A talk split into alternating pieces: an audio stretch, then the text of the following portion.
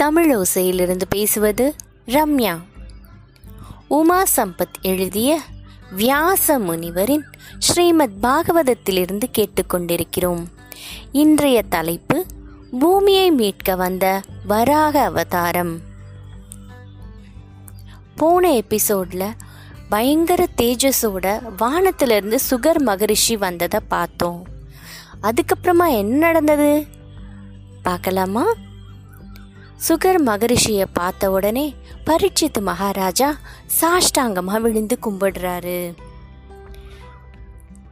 மகரிஷியே தவசீலரே நீங்க இந்த மண்ணில் வந்ததுனால இந்த பூமியே புனிதமாயிருச்சு. உலகம் முழுசா இருக்கிற எல்லா இடத்துலையும் இருக்கிற நீங்க என்னோட மரண சமயத்துல இங்க வந்து எனக்கு அனுகிரகம் செஞ்சிருக்கீங்க. எனக்கு ரொம்ப சந்தோஷமா இருக்கு. என்னோட எல்லா பாவமும் இதுலேயே போயிடும் நான் நம்புறேன். என்னோட ஆயுட்காலம் இன்னும் ஏழே நாள் தான் இதில் நான் என்ன செய்யணும் அப்படின்னு நீங்கள் தான் எனக்கு சொல்லணும். அப்படின்னு கேட்குறாரு சுகர் மகரிஷி பரீட்சித்துவை பார்த்து ஆசிர்வாதம் கொடுத்துட்டு சொல்கிறாரு எந்த ஒரு மனுஷனும் தன்னோட வாழ்நாளில் எப்படி வாழ்ந்திருந்தாலும் தன்னோட இறுதி நாட்களில் பகவானை மனசில் நினச்சிக்கிட்டு அவரோட திருநாமங்களையே சொல்லிக்கிட்டு இருந்தால் அவருக்கு நல்லதே நடக்கும். நீயும் மனசுல இருக்க உணர்ச்சிகளை எல்லாம் அடக்கி பகவான் நாராயணனோட பாதத்தையே நினைச்சு அதுலேயே கவனம் வச்சு இருந்த அப்படின்னா இந்த பிறவியோட பலனை நீ அடைஞ்சிடலாம் நன்றி மகரிஷி. பகவான் கிருஷ்ணனான ஸ்ரீ ஹரியோட நினைவை நான் எந்த நேரத்திலையுமே கைவிட்டதில்லை.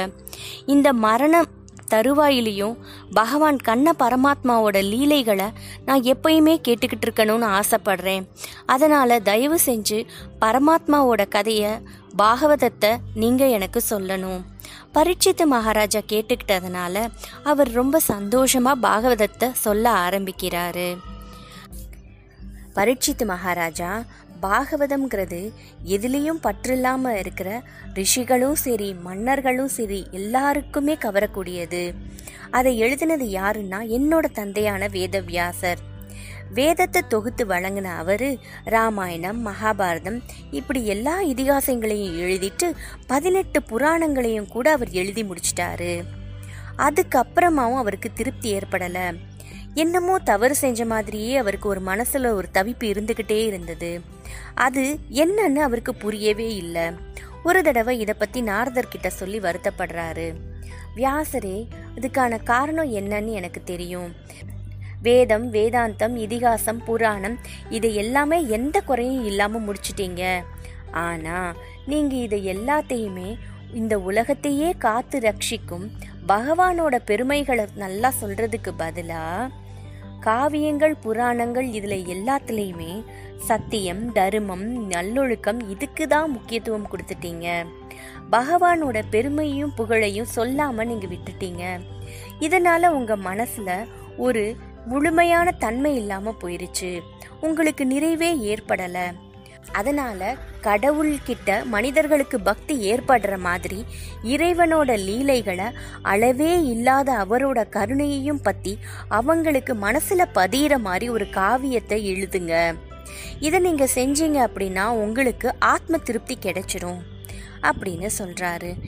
என்னோட தந்தைக்கு ரொம்ப சந்தோஷமா இருக்கு யாருக்கு மூலமும் இல்லை முடிவும் இல்லை அப்படின்னு நினைக்கிறாங்களோ யாரால இந்த உலகத்துக்கே மோட்சம் கிடைக்குமோ அந்த திருமால் அவரோட பெருமைகளை எழுதுறது அவரோட லீலைகளை பத்தி சொல்லணும் அப்படின்னா என்ன கசக்குமா? எவ்வளோ ஒரு சந்தோஷமான விஷயம். அதை பத்தி பாடுறதுக்கு உடனே தீர்மானம் செஞ்சிட்டாரு. தர்மத்தை நிலநாட்டுற அநீதியை அழிக்கக்கூடிய பகவான் விஷ்ணுவோட அவதாரங்களை எடுத்துக்கிட்டாரு அதுக்காக. ஹரியோட அம்சங்களை கொண்ட அவதாரங்களில் ராமாவதாரமும் கிருஷ்ணாவதாரம் மட்டும் இல்லாமல் எல்லா அவதாரமையும் காட்டணும்னு நினைச்சாரு. ராமாவதாரத்தில் ராமர் தன்னை ஒரு கடவுளாக காண்பிச்சுக்காம ஒரு நல்ல மானிடனா நேர்மையானவரா மனிதனா வாழ்ந்து காட்டிய அவதாரம். கிருஷ்ணாவதாரமும் பிறந்ததிலிருந்தே அவரை ஒரு கடவுளா காட்டி அவரோட லீலைகள் சின்ன பருவத்திலிருந்தே எல்லாருக்கும் மனசு கொள்ளை கொள்ற மாதிரி புரிய வச்சாரு. இது எல்லாமே பகவான் கிருஷ்ணனோட லீலா வினோதங்கள் தான். இந்த புகழையும் பெருமையையும் மகிமையையும் அவர் எழுத தொடங்கிட்டாரு. சரஸ்வதி நதியோட மேற்கு கரையில இருக்கிற சம்யப்பிராசம் அப்படிங்கிற ஆசிரமத்துல பகவான் கிருஷ்ணனோட திருவிளையாடல்களை பாகவதம்ங்கிற பேர்ல ஒரு பிரபந்தமா எழுத ஆரம்பிச்சாரு. வியாச முனிவர் அவர் எப்படி சந்தோஷமா எழுதினாரு? என்னெல்லாம் எழுதினாரு? இந்த உலகத்தை பத்தி எழுதினாரா? இல்ல பகவானை பத்தி மட்டும் எழுதினாரா? இதெல்லாம் அடுத்த எபிசோட்ல பார்க்கலாமா? நன்றி.